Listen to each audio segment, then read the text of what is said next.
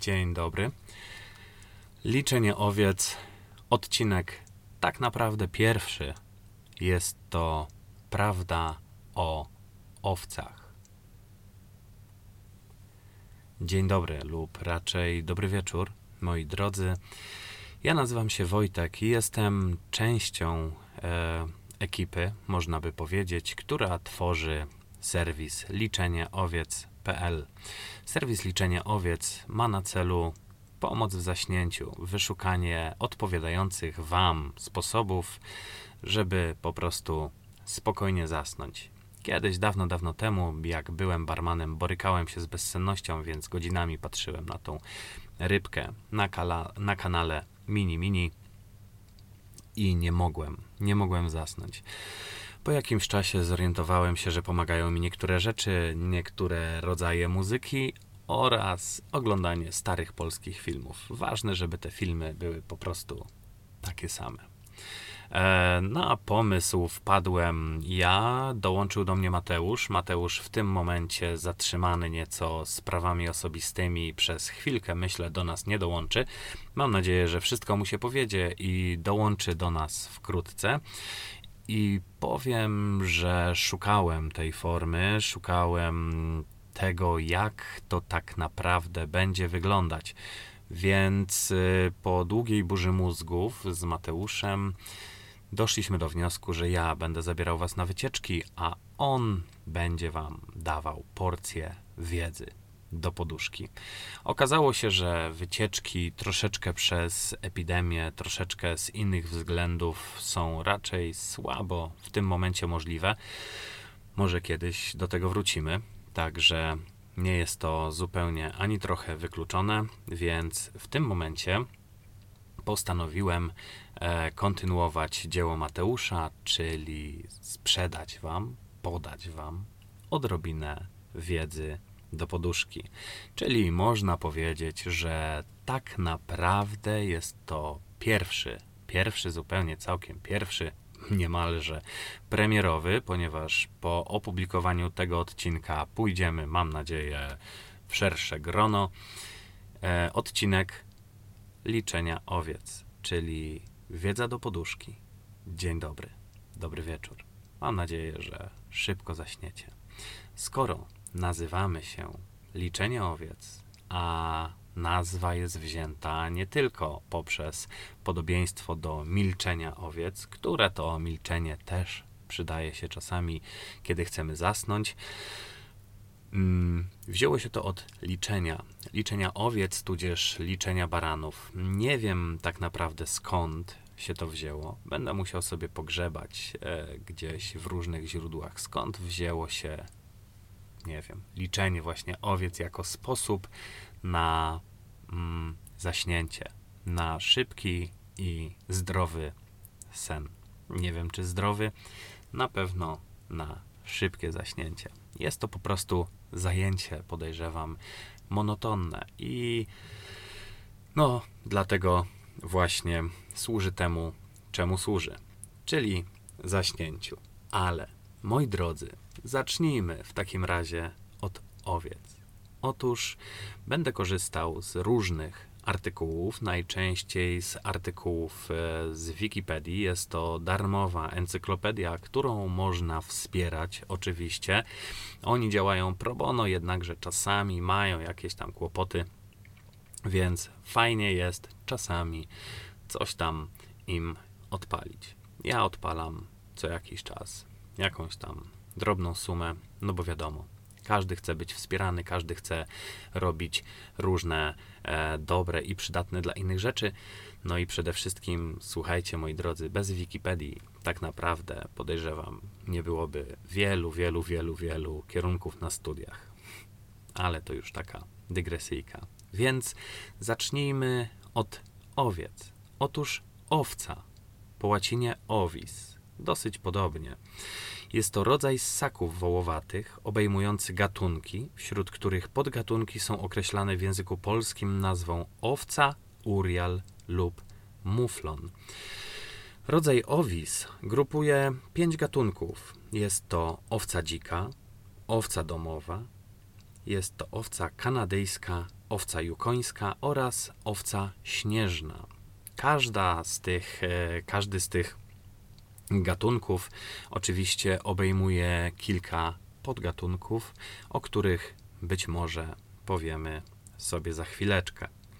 E, zaczniemy może od tej dzikiej owcy. Owca dzika, inaczej argali lub argal, ovis amon po łacinie. Jest to gatunek ssaka parzystokopytnego z rodziny wołowatych. Występuje w Azji Środkowej w kilku podgatunkach. E, gatunek jest ten bliski zagrożenia wyginięciem. E, po raz pierwszy owcę dziką opisał Karol Linneusz w 1758, nadając jej nazwę Capra Ammon. Pierwszym człowiekiem z zachodu, który opisał owcę dziką, był Marco Polo. Napotkał on owce pamirskie, ovis Amon Poli w XIII wieku podczas przemierzania Pamiru. Zwą się one również owcami Marco Polo, zarówno po angielsku, jak i po polsku. Współcześnie gatunek umieszcza się w rodzaju owis. Wyróżnia się dziewięć podgatunków, jednak systematyka tego gatunku nie jest do końca jasna. Mm, wyróżnia się następujące podgatunki: no, owca autajska, owca kazachska, owca stokowa, owca mongolska, owca tybetańska, owca kirgiska, owca czarnogórska, owca pamirska, już wcześniej wspomniana, i owca uzbecka. Anglojęzyczna i dawna polska nazwa argali pochodzi od mongolskiego słowa określającego barana. Epitet gatunkowy Amon nawiązuje do egipskiego boga Amona, przedstawianego niekiedy jako człowieka o głowie barana. Długość ciała owcy dzikiej wynosi od 120 do 200 cm, wysokość w kłębie 90 do 120 cm, długość ogona około 14 cm. Masa ciała waha się od 65 do 180 kg. Między reprezentantami poszczególnych podgatunków występują różnice w wielkości ciała oraz długości i masywności rogów. Umaszczenie jest zmienne. Sierść ma kolor od jasnopułowego po ciemny szarobrązowy. U niektórych osobników, zwłaszcza starszych, miejscami rosną również włosy białe. Spód ciała jest białawy, od reszty pokrywy włosowej oddzielony ciemniejszym paskiem biegnącym wzdłuż boków. Przód głowy odznacza się jaśniejszym umaszczeniem, na zadzie obecna jest biała plama o formie bardzo zmiennej w zależności od podgatunku. U samców rosną dwa okazałe skręcone rogi, wzdłuż spirali osiągające do 190 cm u owiec pamirskich. Samice również mają rogi, jednak znacznie mniejsze, rzadko przekraczające 30 cm. Zasięg występowania owcy dzikiej obejmuje obszar od północno-wschodniego Afganistanu, Chin, Qinghai, prawdopodobnie zachodni Syczuan, Tybet i Xinjiang, północne Indie, wschodni Kazachstan, wschodni Kirgistan, Mongolia, północny Nepal, część Rosji, wschodni Uzbekistan i wschodni Tadżykistan. Według stanu wiedzy z 2008 roku brak współczesnych stwierdzeń owcy dzikiej w Butanie. Środowiskiem życia owcy dzikiej są góry, doliny na stepach i tereny, tereny skaliste. W południowo-wschodniej części zasięgu pojawiają się też na terenach pustynnych. Są wrażliwe na głęboki śnieg, zwłaszcza jeśli ogranicza im zdolności żerowania. Nierzadko zimą schodzą z wysokich gór – na terenach położonych na niższych wysokościach, na przykład na pustyni Gobi, obecne są cały rok. Większość owiec dzikich żyje na wysokości 3000 do 5500 metrów nad poziomem morza. Często w zimie, schodząc niżej, zwłaszcza gdy wysokość pokrywy śnieżnej wynosi ponad kilka centymetrów, ogółem odnotowane były na wysokości 1300 do 6000 100 metrów nad poziomem morza. Unikają terenów zadrzewionych, z wyjątkiem obszaru Kazachstanu, gdzie zamieszkują lasy z powodu zaniku dogodnych środowisk. Wśród dzikich owiec zamieszkują środowiska o najbardziej skrajnych warunkach. Preferują obszary o łagodnym nachyleniu. Jedynie samice w okresie wykotów przenoszą się w bardziej strome tereny. Owce dzikie żerują na trawach, turzycach, roślinach zielnych i porostach. Regularnie piją z odsłoniętych potoków i rzek. W miejscach współwystępowania z nachurami górskimi owce dzikie zajmują bardziej trawiaste obszary, podczas gdy nachury wybierają te zdominowane przez cibory. Są zwierzętami stadnymi. Żyją w grupach liczących od 2 do 150 osobników. Poza sezonem rozrodczym owce dzikie żyją w stadach pogrupowanych według płci. Donoszeniu o średnim zagęszczeniu 1,0-1,2 e, osobnika na kilometr kwadratowy. Ich głównymi drapieżnikami są wilki szare. Ponadto polują na nie irbisy śnieżne i lamparty plamiste. Ciąża trwa około 160 dni. Rodzi się jedno jagnię. W literaturze istnieją wzmianki o bliźniakach, jednak słabo udokumentowane. Matka na czas porodu oddala się od grupy i zostaje sama z młodymi na kilka dni. Młode przestają pić mleko w wieku 4 miesięcy. Samice osiągają dojrzałość płciową po dwóch latach życia, samce po pięciu. Długość życia owiec dzikich to 10 do 13 lat. IUCN w 2008 roku sklasyfikowało owcę dziką jako gatunek bliski zagrożenia wyginięciem. Zagraża im nadmierny odłów i kłusownictwo celem pozyskania mięsa. Wybieranie przez, wypieranie przez bydło i przenoszenie przez nie chorób oraz utrata środowiska życia. Zakręcone rogi samców są wysoce pożądane przez myśliwych. Owce dzikie wydają się być niezwykle wrażliwe na niepokojenie przez człowieka. Zagrożenia niewiele różnią się między poszczególnymi populacjami, mimo że różnią się środowiska życia. Owca autajska, dawniej argali, Ovis ammon. Największa dzika owca występuje w Azji Środkowej, w Himalajach, w Tybecie i w Autaju. Owca autajska jest największą dziką owcą. Długość jej ciała wynosi 120 do 200 cm, zaś wysokość w kłębie 90 do 120 cm. Masa ciała waha się pomiędzy 65 a 120 kg. Podobnie jak u innych owiec dzikich, futro brązowe, a nogi białe. Samce posiadają okazałe, skręcone nieco rogi. U tego podgatunku osiągające wagę 20 do 22 kg. Zasięg występowania tego podgatunku obejmuje Autaj w zachodniej i południowo-zachodniej Mongolii oraz przyległych obszarach Rosji i Chin. Środowisko życia stanowią zimne i suche obszary trawiaste na zboczach gór i w dolinach między wzgórzami. Ruja łowcy zaczyna się późnym październikiem lub na początku listopada, a właściwy sezon rozrodczy na przełomie listopada i grudnia. Ciąża trwa około 150 dni. Młode rodzą się późnym kwietniem lub wcześnie w maju. Zwykle owca rodzi jedno młode, rzadko dwa. Samice są dojrzałe płciowo w drugim roku życia, jednak rzadko rozmnażają się już wtedy. U samców nie dochodzi do rozrodu w tym wieku, gdyż są zdominowane przez starsze i bardziej doświadczone osobniki. Niektóre samce przeżywały ponad 10 lat. Muflon śródziemnomorski Ovis aries musimon Podgatunek ssaków łożyskowych z rzędu parzystokopytnych pierwotnie występował tylko na Korsyce i Sardynii.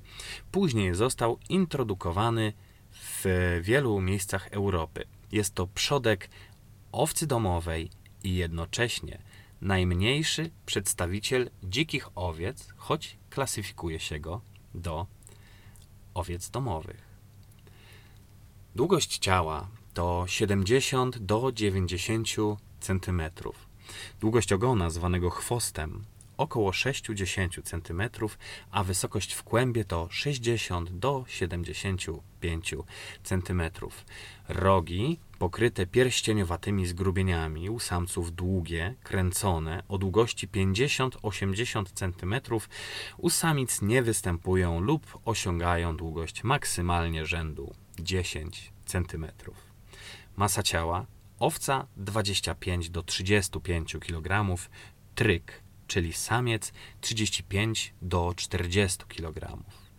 Ubarwienie tryków, zwane inaczej wełną lub runem, jest jasne. Szata zimowa jest bardziej brązowa, samce posiadają często tak zwane siodło, charakterystyczną białą plamę na bokach ciała. Podbrzusze, lustro na zadzie i wewnętrzne strony nóg są białe. Wełna muflona, z wyjątkiem włosów na podgardlu, jest stosunkowo krótka. Charakterystyczne duże, skręcone, ślimakowato. Mowa o rogach, oczywiście. Samice nie mają rogów, ewentualnie małe i skierowane do tyłu. U samców proces ich wzrostu jest stopniowy, już po urodzeniu uwypuklają się na kości czołowej możdżenie. Możdżenie to są takie małe wyrostki na czaszce, z których później powstają rogi. Po miesiącu zaczyna przerastać rogowa pochwa. Na początku zimy rogi osiągają 15-20 cm, a ich wzrost zatrzymuje się.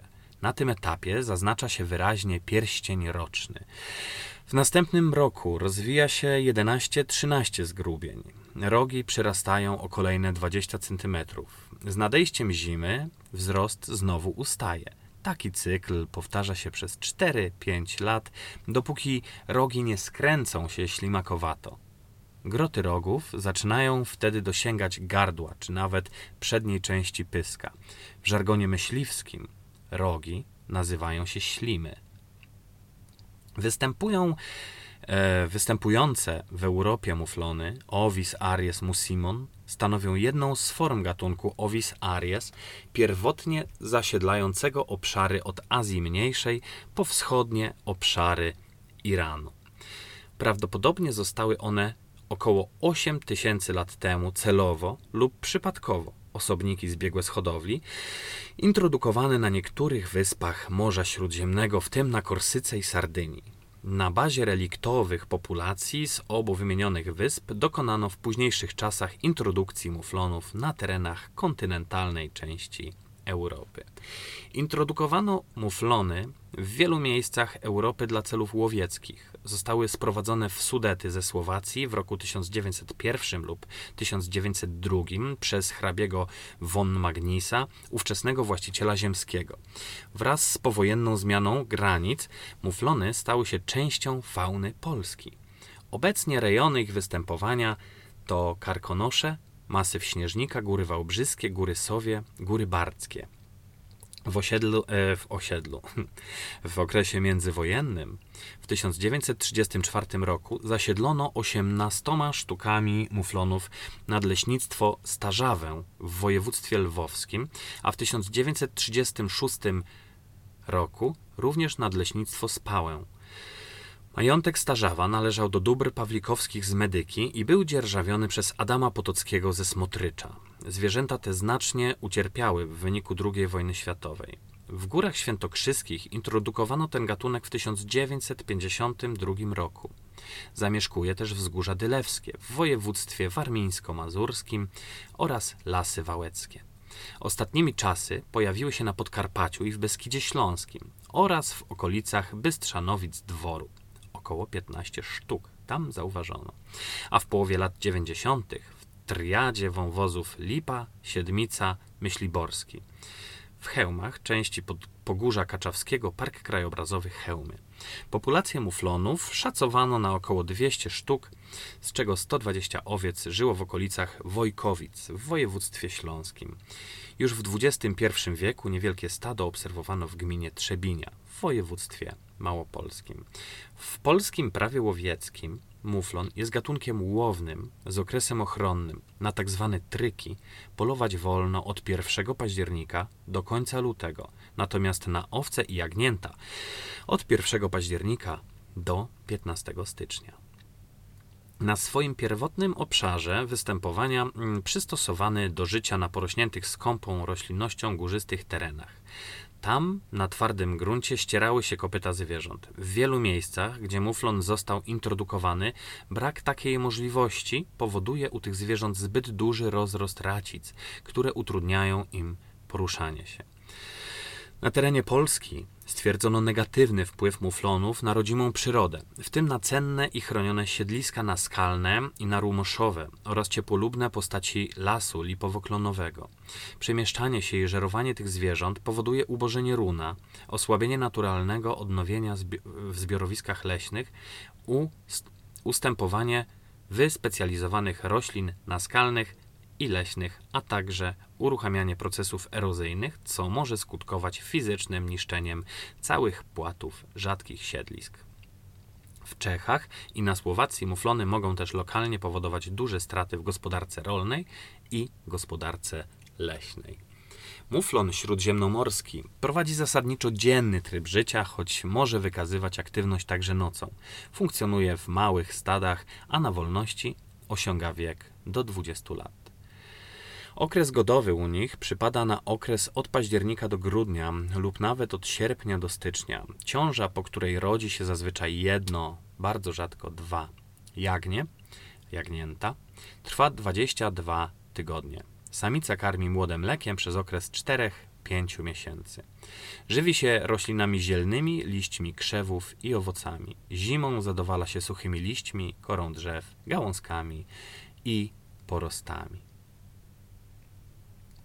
Przejdźmy, moi drodzy, do tematu, który może jest nam bliższy, ponieważ troszkę znamy to z e, obrazków, chociażby z Podhala czy z innych miejsc, czyli, moi drodzy, owca domowa, inaczej Ovis aries.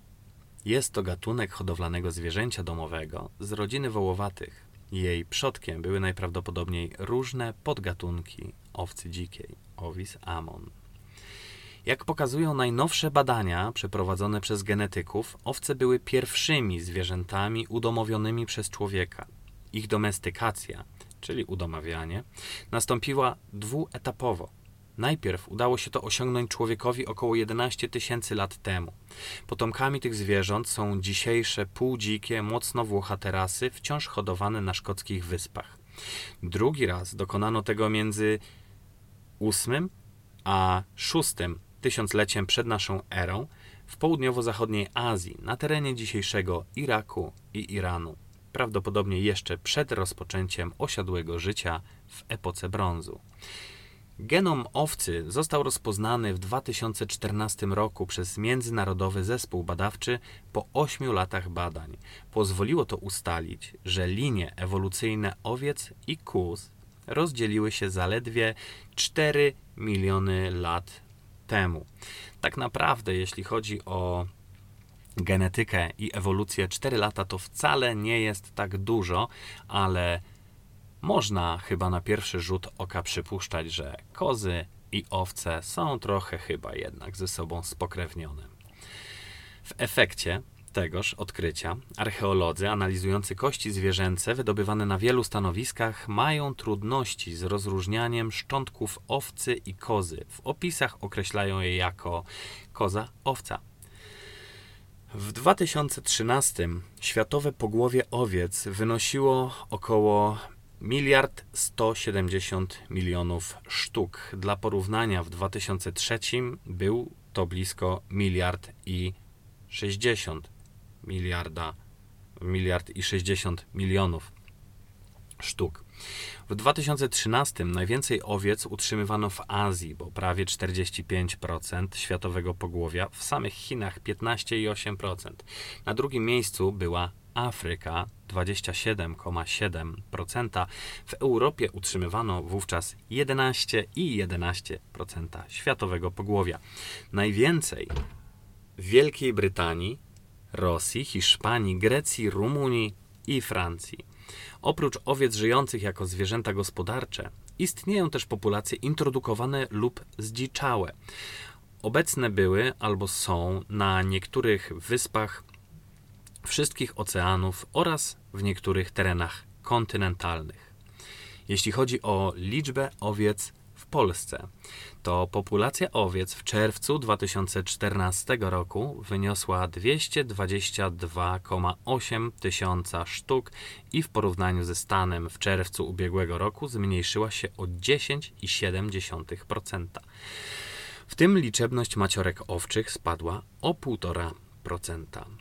W Polsce od 1990 roku odnotowano drastyczne zmniejszenie się liczby utrzymywanych owiec. Obecne pogłowie owiec stanowi zaledwie około 5%. 5% pogłowia z lat 80. Z tego powodu od kilku lat, zgodnie z trendami światowymi i równolegle do działań na poziomie Unii Europejskiej, wprowadzane są dodatkowe krajowe programy pomocowe mające na celu podtrzymywanie i przywrócenie stanu pogłowia tych zwierząt. W rejonach, gdzie od wieków istniała tradycja hodowli owiec, pomoc finansowa udzielana jest także na poziomie regionalnym jeśli chodzi o to, jak nazywać różne, różne e, rodzaje, można powiedzieć, owiec, może nie rodzaje, ale jeśli chodzi o nazewnictwo zootechniczne grup owiec, to maciorka jest to dorosła samica owcy do użytkowania mm, rozpłodowego. Baran, inaczej tryk również, dorosły samiec użytkowany rozpłodowo. Jagnie, oczywiście jest to młoda owca, a skop jest to wykastrowany samiec owcy przeznaczony na opas, czyli jest to samiec, który musi jeść, żeby wytworzyć dużo mięsa, a potem ląduje na talerzu. Początkowo z owiec uzyskiwano jedynie skóry, mięso i mleko, obecnie również wełnę. Początkowo zwierzę hodowane na terenach górskich i stepowych rozpowszechniło się obecnie w różnorodnych biotopach na całym świecie. Owce są bardziej rozpowszechnione w chłodniejszym klimacie niż kozy. Masa samic to od 45 do 100 kg, lub do 120, jeśli chodzi o owce gisarskie. Jeśli chodzi o masę baranów, samców, zwanych też trykami, to 46 do 160 kg lub 190, jeśli chodzi o owce gisarskie. Wysokość dorosłej owcy to 63 do 127 cm. Dojrzałość płciowa w wieku kilku miesięcy do jednego roku, ale to już jest zależne od rasy a długość trwania ciąży około 148 dni. Całkiem dokładnie jak na około. Załóżmy, że około 150 dni trwa ciąża owcy, może troszkę mniej. Mm, wykorzystywane gospodarczo są zazwyczaj do szóstego roku życia, bo średnia długość ich życia to około 12 lat. Jeśli chodzi o wymagania hodowli owiec, to woda jest ważnym składnikiem pokarmowym w każdej diecie.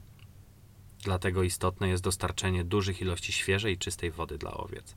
Śnieg może zastąpić wodę w miesiącach zimowych, ale owce będące 6 tygodni przed wykotem muszą mieć codzienny dostęp do świeżej wody.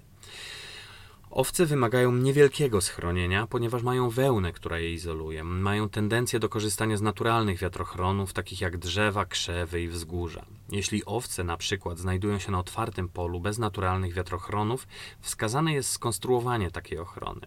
Proste parawany, takie jak duże okrągłe bale z siana czy słomy lub podajniki siana, działają dobrze.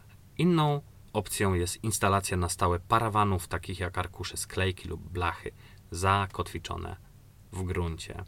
Jeśli chodzi o rasy e, owiec domowych, jest ich bardzo, bardzo dużo, jak pewnie możecie się domyśleć, i są to na przykład beriszony, owca czarnogłówka, hawajska owca czarna, Ile-de-France, karakuły, to na pewno gdzieś słyszeliście, e, Lincolny, to również, chociaż może nie w odniesieniu do owiec, merynosy, polska owca górska, rambujety, Southdown, Suffolk, e, Texel e, i bardzo dużo owiec, które mają po prostu pierwsze słowo owca, takie jak owca bretońska, owca teksańska, owca fryzyjska, owca wieloroga, owca romanowska, owce crossbredowe, owce merynosowe polskie pogrubione, owca olkuska, owca wielkopolska, owca wrzosówka, owca śruborogo,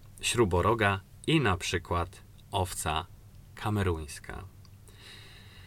Jeśli chodzi o znaczenie kulturowe owiec, to od wieków były związane z wieloma kulturami, szczególnie w obszarze śródziemnomorskim i w Walii, gdzie były podstawowym zwierzęciem hodowlanym. Owca ma też wiele znaczeń symbolicznych w starożytnej sztuce, tradycji i kulturze. W judaizmie występuje wiele odniesień do tego zwierzęcia, m.in. baranek paschalny. Chrześcijaństwo używa wielu ilustracji związanych z owcami, m.in. dobry pasterz jako jedno z określeń Chrystusa, biskup i pastorał, kształt i znaczenie łacińskie, lew spoczywający z owcą. W Grecji tradycyjnie spożywa się danie z baranka paschalnego na święto Wielkiej Nocy. Owce mają też również znaczenie w kulturze arabskiej. W Biblii pasterzami byli Abraham, Jakub, Mojżesz i król Dawid. Oczywiście również baran to jest jeden z dwunastu znaków zodiaku. Jeśli chodzi o owce w kulturze polskiej, to lud wielkopolski powszechnie wierzył, e, a niektóre z tych przesądów na mniejszych wsiach trwają do dziś, że na gromniczną 2 lutego nie wolno nikomu pokazywać owcy i należy chronić ją przed światłem. W związku z tym owczarze zamykali szczelnie owczarnie, zasłaniali przed światłem i ludźmi okna oraz zatykali wszelkie dziury, by słońce nie dostało się do jej wnętrza. Czynili tak, bo w ich przekonaniu słońce wyrządza więcej szkody w stadzie niż wilk.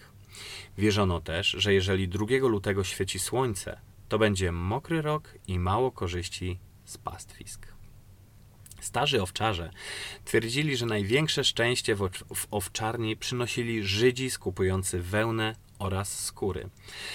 Opowiadano, że wystarczyło, aby kupiec pochodzenia żydowskiego pogłaskał owcę lub pochwalił owczarza, a już owce lepiej się rozmnażały i złe nie miało do nich dostępu. Jeszcze przed I wojną światową owczarze bardzo chętnie udzielali noclegu handlarzom żydowskim, aby zapewnić sobie pomyślność w hodowli. Szczytem wszystkiego był dopiero stały związek z Żydem. Dlatego też owczarze wykopywali szczątki zmarłych handlarzy i przechowywali ich szkielety w stodole lub owczarni. Jest to dosyć makabryczne, aczkolwiek w artykule z Wikipedii jest nawet odniesienie do źródła. W kosmologii ludowej także znajdujemy liczne informacje dotyczące roli zwierząt w kulturze ludowej. Przytoczone tutaj przykłady pochodzą z XIX-wiecznej wsi wielkopolskiej. Dodatkowo, przepowiadając pogodę, bardzo często mówiono na nowy rok przybywa dnia na barani skok, a gdy na gromniczną pada, to na pewno owczarz właśnie w danym roku wypędzi owce na pastwisko. Nie rymuje się. Niestety. E, w niektórych regionach Wielkopolski starodawnym zwyczajem ofiarowywał ojciec chrzestny na wiązarek, na chrzest inaczej, parkę małych jagniąt. Jeszcze 40 lat temu obiecywano swatowi jagnię za dobry ożenek. Dodatkowo Owce miały także zastosowanie w lecznictwie ludowym. Na przeziębienie lub na chore płuca podawano tłuszcz barani wraz z gorącym mlekiem. Współcześnie owca nadal dostarcza gospodarstwu chłopskiemu pożywienia i odzieży, lecz zawód owczarza nie jest już otoczony taką estymą. Dodatkowo, po licznych przeobrażeniach społeczno-gospodarczych, Współczesne owczarstwo ludowe pozbawione zostało zupełnie dawnych archaizmów kulturowych. Co prawda, tu i ówdzie do naszych czasów, zwłaszcza na zachodzie i wschodzie kraju, zachowały się dawne praktyki zabobonne, ale wyłącznie w szczątkowej formie i nie spełniają już tak dużej roli jak dawniej. Jeśli chodzi o niektóre rasy owiec domowych, to jest na przykład wiodąca prym u nas. Polska owca górska. Jest to rasa owiec pochodząca z Polski. Jest wykorzystywana do produkcji jagnięciny podhalańskiej. Produkty wytwarzane z tej rasy zostały wpisane na listę produktów tradycyjnych. Polska owca górska wywodzi się z prymitywnej grupy rasowej cekiel. Występuje ona w Karpatach i prawdopodobnie przywędrowała wraz z plemionami wołoskimi na teren Polski. Jest to dość duża rasa o mocnej konstrukcji ciała, Okrywa jej ciała jest wełnista otwarta, składa się z długich kosmyków, które rozdzielają się na grzbiecie i zwisają po obu stronach tułowia. Umaszczenie białe, ale dopuszczalne są ciemne plamy i nakrapianie na głowie. Tryki powinny ważyć 60 do 70 kg, a maciory 45 do 55. Innym gatunkiem polskiej, hodowanej w Polsce owcy jest owca olkuska. Jedna z ras owcy domowej hodowana w Polsce. Rasa wyhodowana w okolicach Olkusza przez krycie owiec sprowadzonych z Pomorza trykami rasy fryzyjskiej, holsztyńskiej oraz Kent. W wyniku długotrwałej selekcji uzyskano owce łączące bardzo wysoką plenność, ponad 160%, w dużym stopniu odziedziczoną po fryzach oraz dobrą użytkowość wełnistą odziedziczoną po owcach rasy Kent. Już spieszę z wyjaśnieniem, co to znaczy plenność. Plenność to znaczy, jak skutecznie te owce się rozmnażają. 160%, czyli średnio owca rodzi 1,6 jagnięcia. Następną owcą hodowaną w Polsce jest owca wrzosówka połowie lat 50. XX wieku polska populacja tych owiec zaczęła spadać z powodu wypierania tej rasy przez merynosy, które mimo większej plenności miały więcej mięsa oraz białej wełny, na które mimo mniejszej plenności, tak, mimo mniejszej plenności, e, miały więcej mięsa oraz białej wełny, na które właśnie było zapotrzebowanie na rynku. Populacja wrzosówek zaczęła więc drastycznie spadać. Stan taki trwał aż do 1972 roku, kiedy to Instytut Zootechniki zakupił 160 maciorek i 27 tryków, łącznie w latach 1972-73, w celu ochrony populacji wrzosówek. Całe stado zostało umieszczone w zootechnicznym zakładzie doświadczalnym Instytutu Zootechniki w Siechnicach koło Wrocławia, pod koniec lat 90. liczba maciorek wrzosówek w Polsce wyniosła około 2300 sztuk. Obecnie owce tej rasy są przeważnie używane jako żywe kosiarki, poza tym istnieje kilka większych stad. Dorosłe owce tej rasy ważą minimum 32 kg. Barany natomiast minimum 40 kg. Są to owce drobne o cechach pierwotnych. Można je strzyc nawet dwa razy rocznie. Potomstwo wydają zwykle dwa razy w roku. Najczęściej mają ciąże bliźniacze. Występują w dwóch kolorach wełny siwym oraz czarnym. Są to owce odporne na choroby, a ich mięso przypomina dziczyznę. Następnym rodzajem owcy jest owca wyhodowana w Rosji. Jest to owca romanowska, jest to rasa owiec krótkoogoniastych typu kożuchowego. Owce tego typu są stosunkowo małe i ważą w granicach 30-70, maksymalnie 90 kg oraz wcześnie dojrzewają. Ruja występuje w różnych porach roku, charakteryzują się bardzo wysoką płodnością. Okrywa ciała owiec romanowskich jest mieszaniną barwy sino-niebieskiej, a także dużej ilości puchu. Skóra jest lekka, elastyczna i trwała. Następną rasą owiec, jaką Wam przedstawię, jest rasa Ile-de-France francuska rasa owcy domowej o użytkowności mięso, mięsno-wełnistej. Posiada cienką wełnę w typie merynosowym. Prace nad jej wyhodowaniem rozpoczęto w 1833 roku. Wykorzystywana jest w programach krzyżowania towarowego. W 1971 roku w Wersalu zaprezentowano pierwsze wyniki doświadczeń nad długofalowym programem krzyżowania towarowego z wykorzystaniem jako komponentu plennego owcy romanowskiej i baranów Ile-de-France w ostatnim etapie krzyżowania. Rasa ta jest przystosowana głównie do intensywnego chowu w pomieszczeniach. Rambujety – Również francuska rasa owiec, zwana również jako Merinos Rambouillet. Ich hodowlę rozpoczęto we Francji w 1786 roku po zakupieniu przez króla Ludwika XVI od kuzyna króla Karola III Hiszpańskiego stada 366 owiec merynosowych. Do tego czasu prawo hiszpańskie surowo zabraniało eksportu owiec merynosowych, ponieważ monopol na produkcję cennej wełny merynosowej zapewniał uzyskiwanie znacznych dochodów. Stado zakupionych owiec zostało umieszczone w specjalnie wybudowanej owczarni królewskiej, obecnie owczarni narodowej wybudowanej w Rambouillet, 50 km od Paryża. Stado owiec rasy Rambouillet utrzymywane w chowie zamkniętym stało się źródłem genów dla wielu ras owiec francuskich. A jeśli chodzi o owce francuskie, to jeszcze nie koniec. Następnym, e, następną rasą owcy jest e, owca bretońska. Jest to rasa dorastająca do wysokości 45 cm, co czyni je najmniejszą rasą owiec na świecie. Pochodzi z terenów północnej Francji, występuje w trzech odmianach umaszczenia: czarnej, brązowej i białej. Rogi samca owcy bretońskiej posiadają podwójny skręt.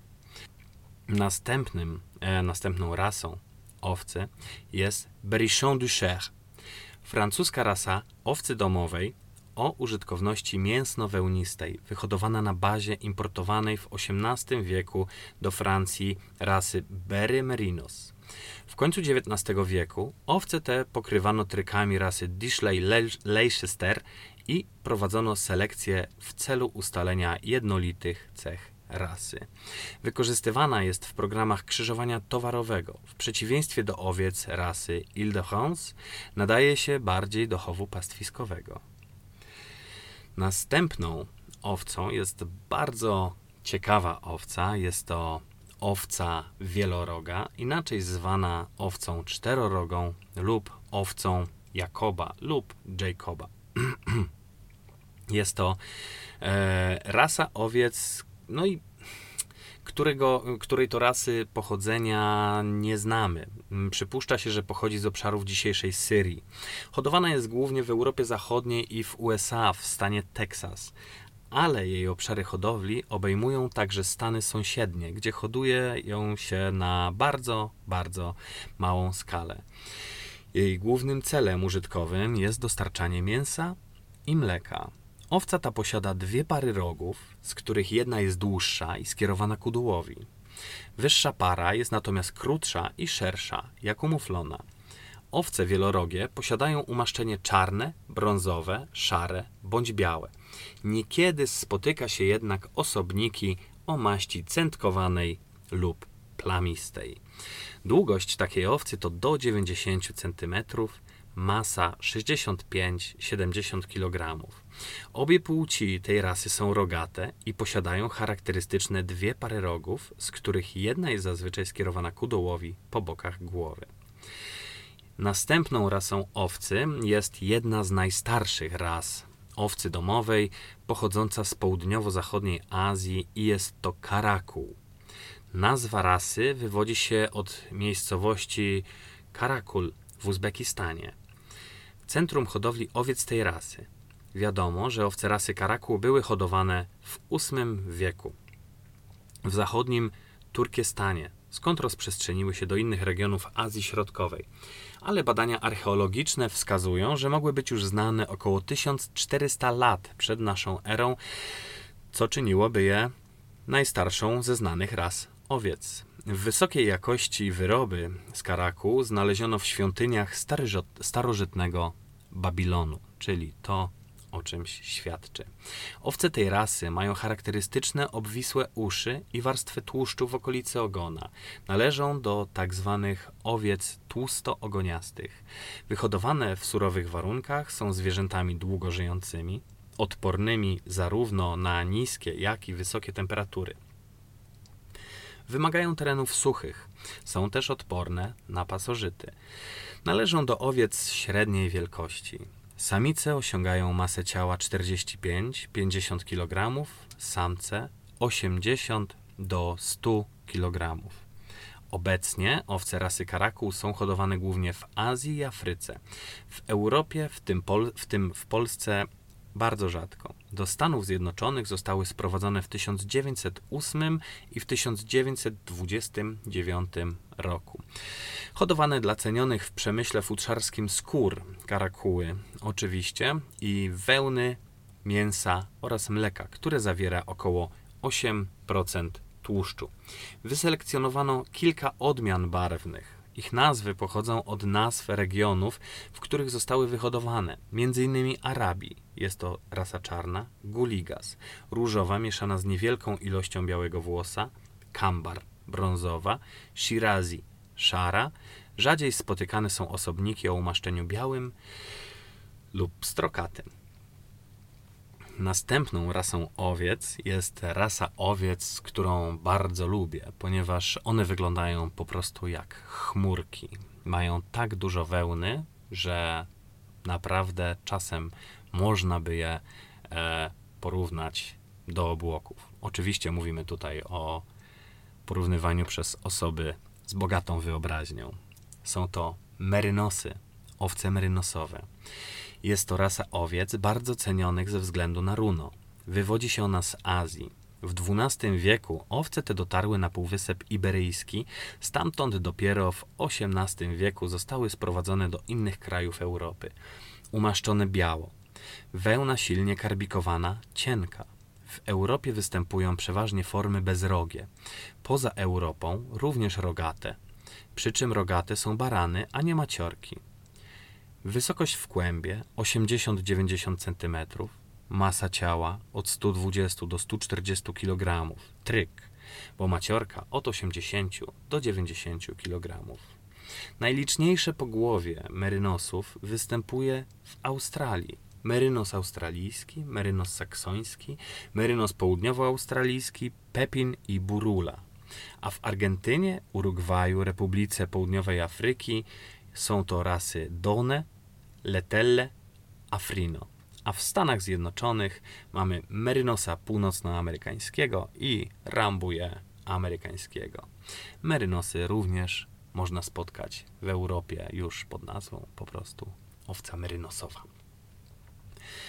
Kolejną e, rasą owcy, którą chciałbym Wam przedstawić, to owca śruboroga racka. Rasa owiec. Hodowana była głównie na Węgrzech, ale jej obszary hodowli obejmowały również kraje sąsiadujące, np. Rumunię, gdzie nazywano ją tucerna. Pierwotnie występowała na stepach i obszarach trawiastych. Owca ta była używana trojako. Dostarczała mięsa, mleka i wełny. Dawniej Węgrzy oczekiwali od swoich zwierząt wytrzymałości oraz zdolności do samodzielnego odnajdywania dla siebie pastwisk. Owca ta spełniała wszystkie wymienione wyżej warunki i szybko zyskała popularność na Węgrzech. Waga takiej owcy to około 50 kg samce, około 40 kg samice, a wysokość w kłębie to 60 samiec, 55 cm samica. Obie płci tej rasy są rogate i posiadają charakterystyczne kręcone wokół linii prostej rogi, układające się w kształt litery V. Jest owcą średniej wielkości. Moi drodzy, i tutaj przedstawianie ras, rodzajów, gatunków i podgatunków owiec dobiegło końca, ale mamy jeszcze jedną owcę, jedną dosyć, dosyć znaną owcę. Może nie wszyscy ją pamiętają, ale pamiętacie owieczkę Doli? Jest to jedna z najbardziej znanych na świecie owiec. Jest to owca Doli. Jest to sklonowana samica owcy. Była to owca domowa, pierwsze zwierzę sklonowane z komórek somatycznych dorosłego osobnika metodą transferu jąder komórkowych. Dolly została sklonowana przez naukowców z Instytutu Roslin we wsi Roslin pod Edynburgiem w Szkocji, Iana Wilmuta i Keitha Campbella wraz z zespołem. Urodzona 5 lipca 1996 roku Dolly przeżyła nieco ponad 6,5 roku. Komórki będące źródłem materiału genetycznego do klonowania, pierwowzór klona, zostały pobrane z gruczołu mlekowego dorosłej owcy rasy Finn Dorset. Wyodrębniono z nich jądra komórkowe, które z kolei przeniesiono metodą transferu jądrowego do wcześniej pozbawionych jąder komórek jajowych owcy rasy Scottish Blackface. Udowodniono w ten sposób możliwość sklonowania całego organizmu na podstawie materiału genetycznego, z małymi wyjątkami, pobranego z dowolnej części jego ciała. Z komórek w pełni zróżnicowanych somatycznie, które były zdolne odzyskać swoją pluripotencjalność i w rezultacie zapoczątkować rozwój całego organizmu. Tym niemniej pierwszymi sklonowanymi zwierzętami ze zróżnicowanych komórek przy pionierskim użyciu metody transferu jąder komórkowych były Megan i Morak. Owce sklonowane w 1995 roku z komórek blastocysty, pochodzących jednak z hodowli komórkowej, a nie bezpośrednio od innego żyjącego zwierzęcia. Doli, sklonowaną z komórek gruczołu mlekowego, nazwano imieniem piosenkarki country Dolly Parton, co było żartobliwym nawiązaniem do jej dużego biustu. Dolly była wynikiem długiego programu badawczego prowadzącego w instytucie, prowadzonego w Instytucie Roslina, sponsorowanego przez brytyjskie Ministerstwo Rolnictwa, Rybołówstwa i Żywności oraz częściowo przez firmę biotechnologiczną PPL Therapeutics. Dolly sklonowano metodą transferu jąder komórkowych, polegającą na mechanicznym przeniesieniu za pomocą mikropipety jądra z komórki somatycznej pochodzącej od dawcy materiału genetycznego, czyli matrycy klona, do pozbawionego własnego jądra oocytu tego samego gatunku. Powstała komórka chimeryczna była następnie stymulowana do podziału w krótkim impulsem elektrycznym, co doprowadziło do powstania blastocysty, jak w rozwijającej się zygocie. Rozwój blastocysty był monitorowany i po sześciu dniach, gdy uzyskano pewność jej normalnego rozwoju, została ona wszczepiona do macicy. Do macicy, oczywiście, matki zastępczej. W eksperymencie z 277 przeprowadzonych fuzji powstało 29 zarodków, które wszczepiono matkom zastępczym, często po 2-3 na jedną. W przypadku zarodka, który miał stać się doli, po 45 dniach stwierdzono prawidłowe związanie się ciąży i rozwój płodu i przez najbliższe, następne 100 dni e, w ciąży ultrasonograficznie monitorowano jej przebieg. Ciąża przebiegała w odróżnieniu od znanych przypadków klonowanych zwierząt bez powikłań i w jej rezultacie na świat przyszła całkowicie zdrowa owca Doli. Powstały w następstwie organizm był genetyczną kopią organizmu dawcy komórek somatycznych, jednak identyczność genetyczna dotyczy w takim wypadku tylko DNA jądrowego. Mitochondria, semi-autonomiczne organella komórkowe z własnym materiałem genetycznym, mtDNA, pochodzą od dawcy komórki jajowej. W eksperymencie komórki jajowe pochodziły od owiec rasy Scottish Blackface o charakterystycznych czarnych pyskach. Matka zastępcza również była rasy Scottish Blackface. Klonowany materiał genetyczny pobrano od owcy rasy Finn Dorset o białym umaszczeniu, ponieważ u owiec czarne pyski są dziedziczone dominująco. Wystąpienie takiej cechy e, ujagnięcia natychmiast wykazałoby niepowodzenie eksperymentu i oznaczałoby, że część cech została przejęta od dawcy komórki jajowej, a nie owcy matrycy klona. Rok przed narodzinami Doli ten sam zespół zdołał sklonować owce z komórek zarodka. Jednak nie zostało to uznane za przełomowe osiągnięcie, gdyż klonowanie kręgowców z komórek zarodka było znane od 1958 roku, kiedy sklonowano w ten sposób żabę z gatunku Xenopus levis. Doli była więc pierwszym zwierzęciem, ssakiem oczywiście, sklonowanym z komórek osobnika dorosłego. Jakkolwiek zastosowana metoda klonowania miała wydajność, e, Dolly, eksperyment oznaczony 6LL3, była jedyną udaną próbą na 277 przeprowadzonych. Przeczytam to jeszcze raz.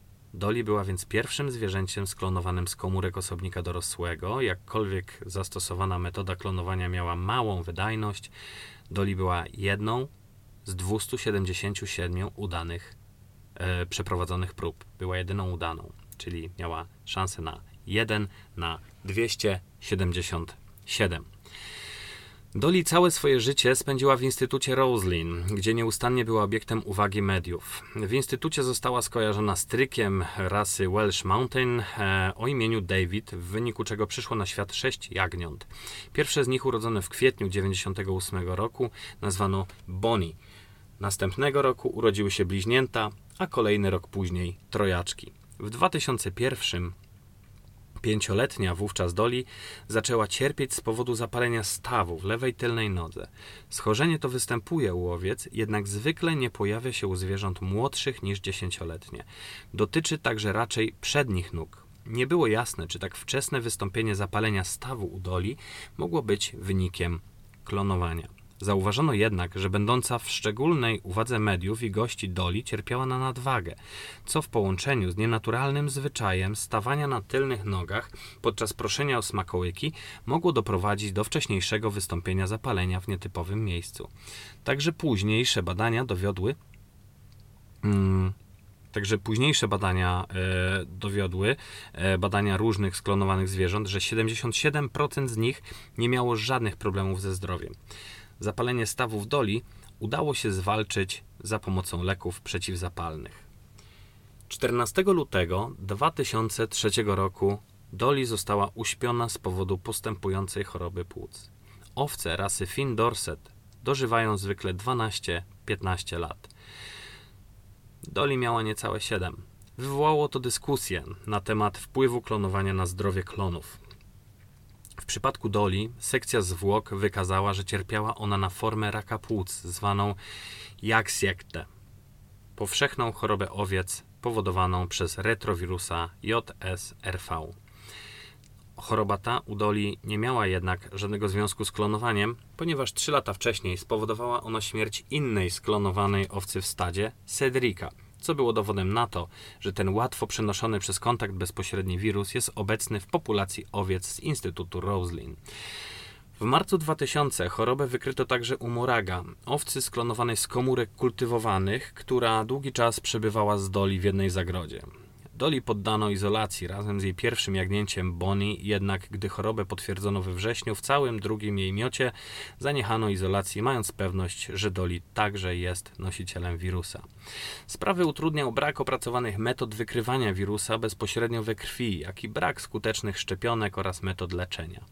Doli zapewniono odpowiednią opiekę i wzmożony nadzór weterynaryjny, Pierwsze objawy choroby wykryto 10 lutego, gdy owca zaczęła kaszleć.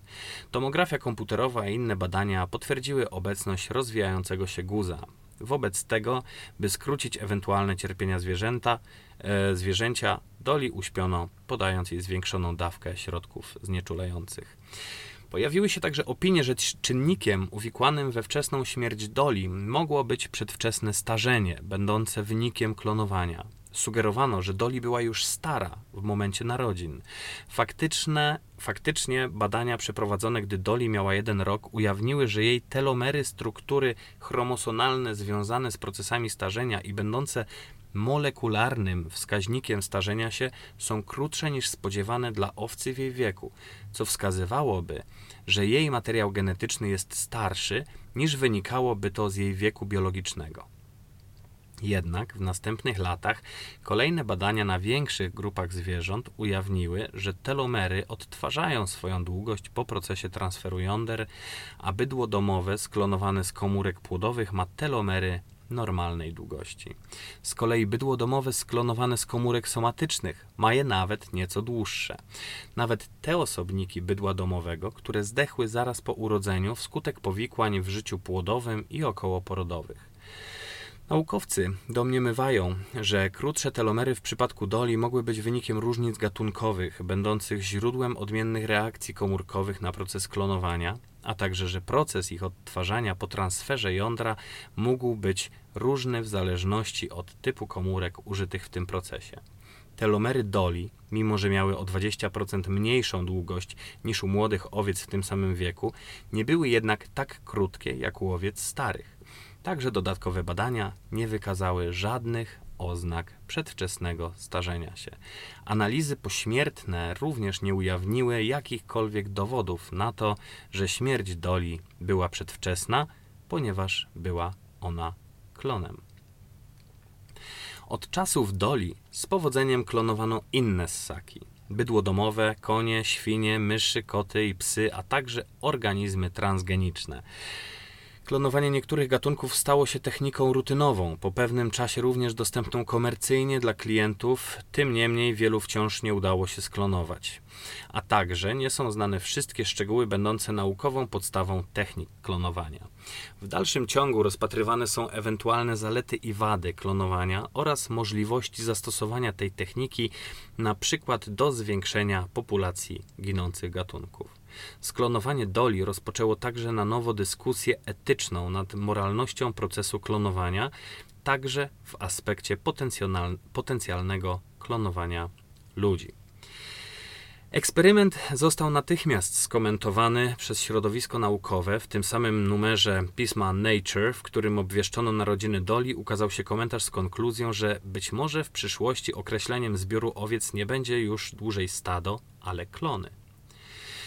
Przeglądowe e, artykuły opublikowały także pisma opiniotwórcze, jak amerykański Time w numerze z marca 1997 roku, którego bohaterkami układki były owcze klony, e, ukazał się równolegle z innymi artykułami dotyczącymi tematu raport specjalny na temat klonowania. Porównywano w nim sklonowanie Doli do boskiej kreacji Ewy z żebra Adamowego. Podkreślano, że natura potrzebuje pomocy. Żartobliwie przyrównywano także Iana Wilmuta, człowieka, który stworzył życie z innego dorosłego organizmu, do szelejowskiego doktora Frankensteina. W innym roztaczano wizję i sugerowano potencjalną możliwość klonowania geniuszy. Nawiązania do potencjalnej możliwości klonowania ludzi pojawiły się niemalże natychmiast. Pędu wydarzeniom nadało kolejne doniesienie niewiele później po Doli o sklonowaniu dwóch rezusów, także z użyciem technologii transferu jąder komórkowych w laboratorium w Oregonie. Szybko rozwijający się bieg wypadków, bez zwracania uwagi na użycie stosunkowo nieefektywnej technologii, skłonił do przewidywań, że klonowanie człowieka z komórek dorosłego osobnika to kwestia 10 lat. Minęło dużo więcej niż 10 lat, wciąż na szczęście nie klonujemy ludzi. Po ogłoszeniu szczegółów na temat klonowania doli, niektórzy naukowcy, między innymi Walter Gilbert czy Norton Zinder mm, zgłosili zastrzeżenia co do tego, czy Dolly w ogóle była klonem. Do porównania Dolly z jej genetyczną matką użyto wyłącznie DNA jądrowego, ale już nie mitochondrialnego.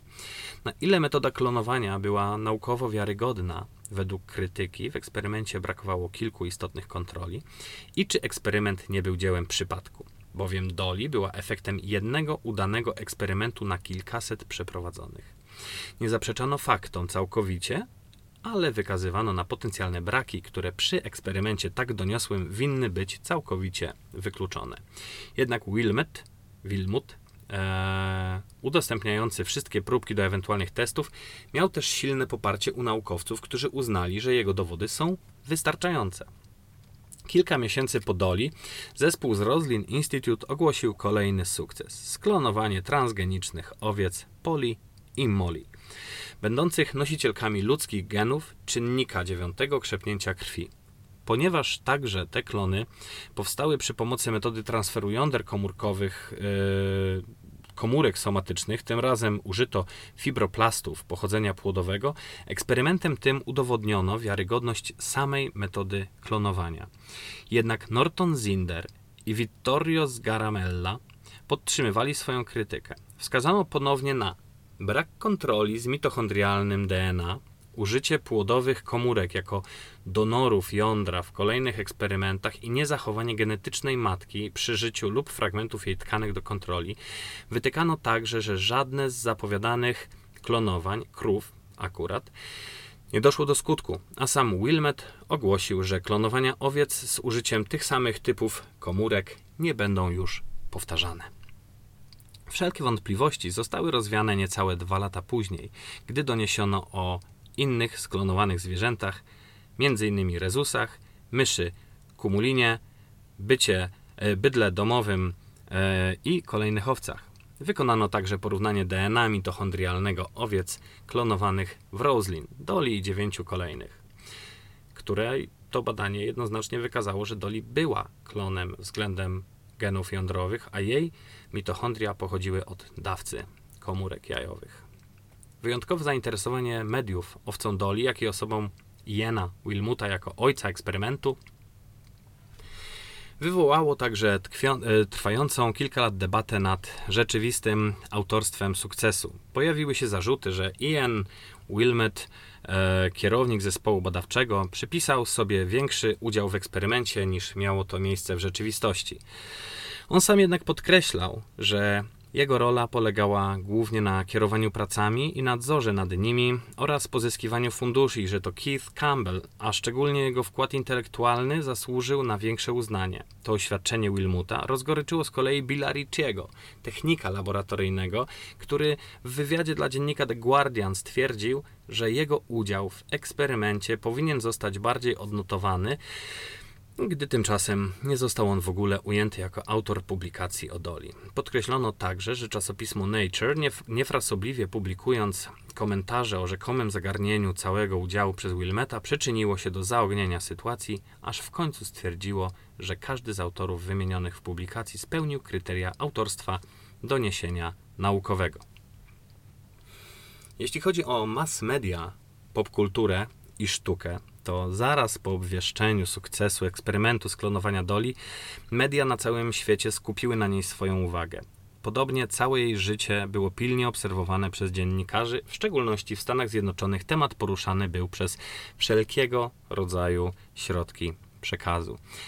Wydarzenie oczywiście szybko stało się inspiracją dla popkultury oraz reklam. Już kilka dni później stacje telewizyjne emitowały reklamy wykorzystujące popularność odkrycia. Jedna z nich prezentowała grupkę stereotypowo wykreowanych naukowców, białe fartuchy, rozwiane włosy, sine, e, silne okulary podrzucających bezwładną owcę i mamroczących coś, imitując szkocki akcent. Hasło przewodnie reklamy brzmiało: Ostatnio stworzono nową historię poprzez cud klonowania, a w kolejnej, a w kolejnej wersji, rok 97, do, doświadczył dwóch cudów. Mm, pierwszy mm, to prezentowana wcześniej Dolly, rodem ze Szkocji. Drugi to niewiarygodne 6,99 za dowolną pizzę dowolnej wielkości. To reklamowany produkt sieci restauracji. Czyli generalnie, jak zwykle, hajsy muszą się zgadzać. Mm. Natomiast w 2002 roku odbyła się premiera trzyaktowej opery Steve'a Reicha pod tytułem Three Tales, e, będąca opowiedzią na rozwój współczes współ współczesnej technologii. E, trzeci akt traktował o doli i klonowaniu. W następnych miesiącach po sklonowaniu Doli okazało się, że wnioski i perspektywy wynikające z tego eksperymentu przez opinię publiczną zostały przyjęte negatywnie i podejrzliwie. Zdaniem naukowców duży udział miała w tym ignorancja środowisk nienaukowych, brak wykształcenia i niedostatek informacji lub było to wynikiem zbyt wybujałej reakcji typowej dla opinii publicznej, a następnej przez media.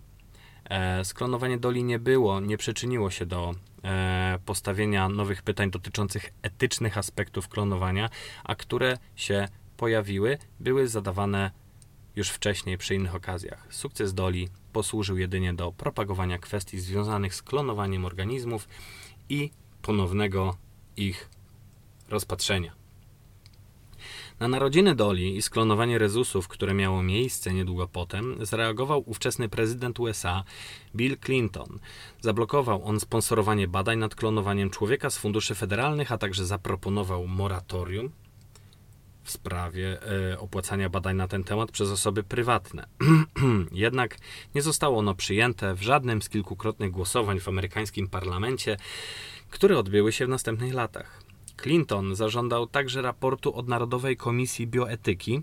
Jego działania spotkały się z raczej drwiącym przyjęciem przez dobrze wykształconą klasę średnią w USA. Cięcia w funduszach dotknęły także Instytut Roslin, którego projekty badawcze na temat klonowania były w przeważającej części opłacane przez rząd brytyjski. Miesiąc po ogłoszeniu sukcesu sklonowania doli, brytyjskie Ministerstwo Rolnictwa, Rybołówstwa i Żywności wstrzymało przeznaczanie dalszych funduszy na ten cel mimo istnienia Narodowego Planu Rozwoju Biotechnologii.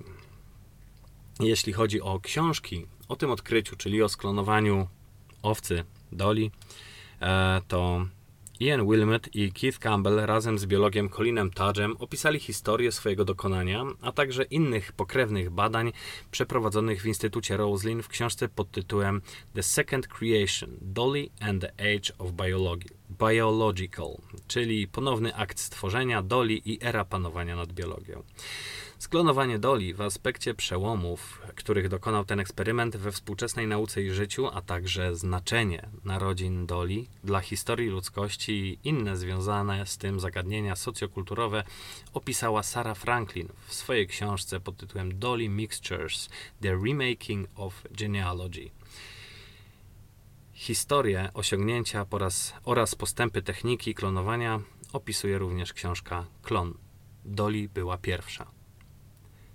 I tak, moi drodzy, to był całkiem, całkiem, całkiem pierwszy, choć niekoniecznie odcinek podcastu Liczenie Owiec, czyli co nieco o owcach. Mam nadzieję, że w tym momencie już sobie wygodnie śpicie. E, jeśli nie, to oczekujcie lub zajrzyjcie na inne nasze odcinki. Zajrzyjcie na stronę www.liczenieowiec.pl. Znajdziecie tam muzykę, znajdziecie tam może już trochę tekstów. Na pewno znajdziecie tam linki do ciekawych miejsc w sieci, które pozwolą Wam po prostu spokojnie zasnąć. Bardzo Wam dziękuję za słuchanie i do usłyszenia.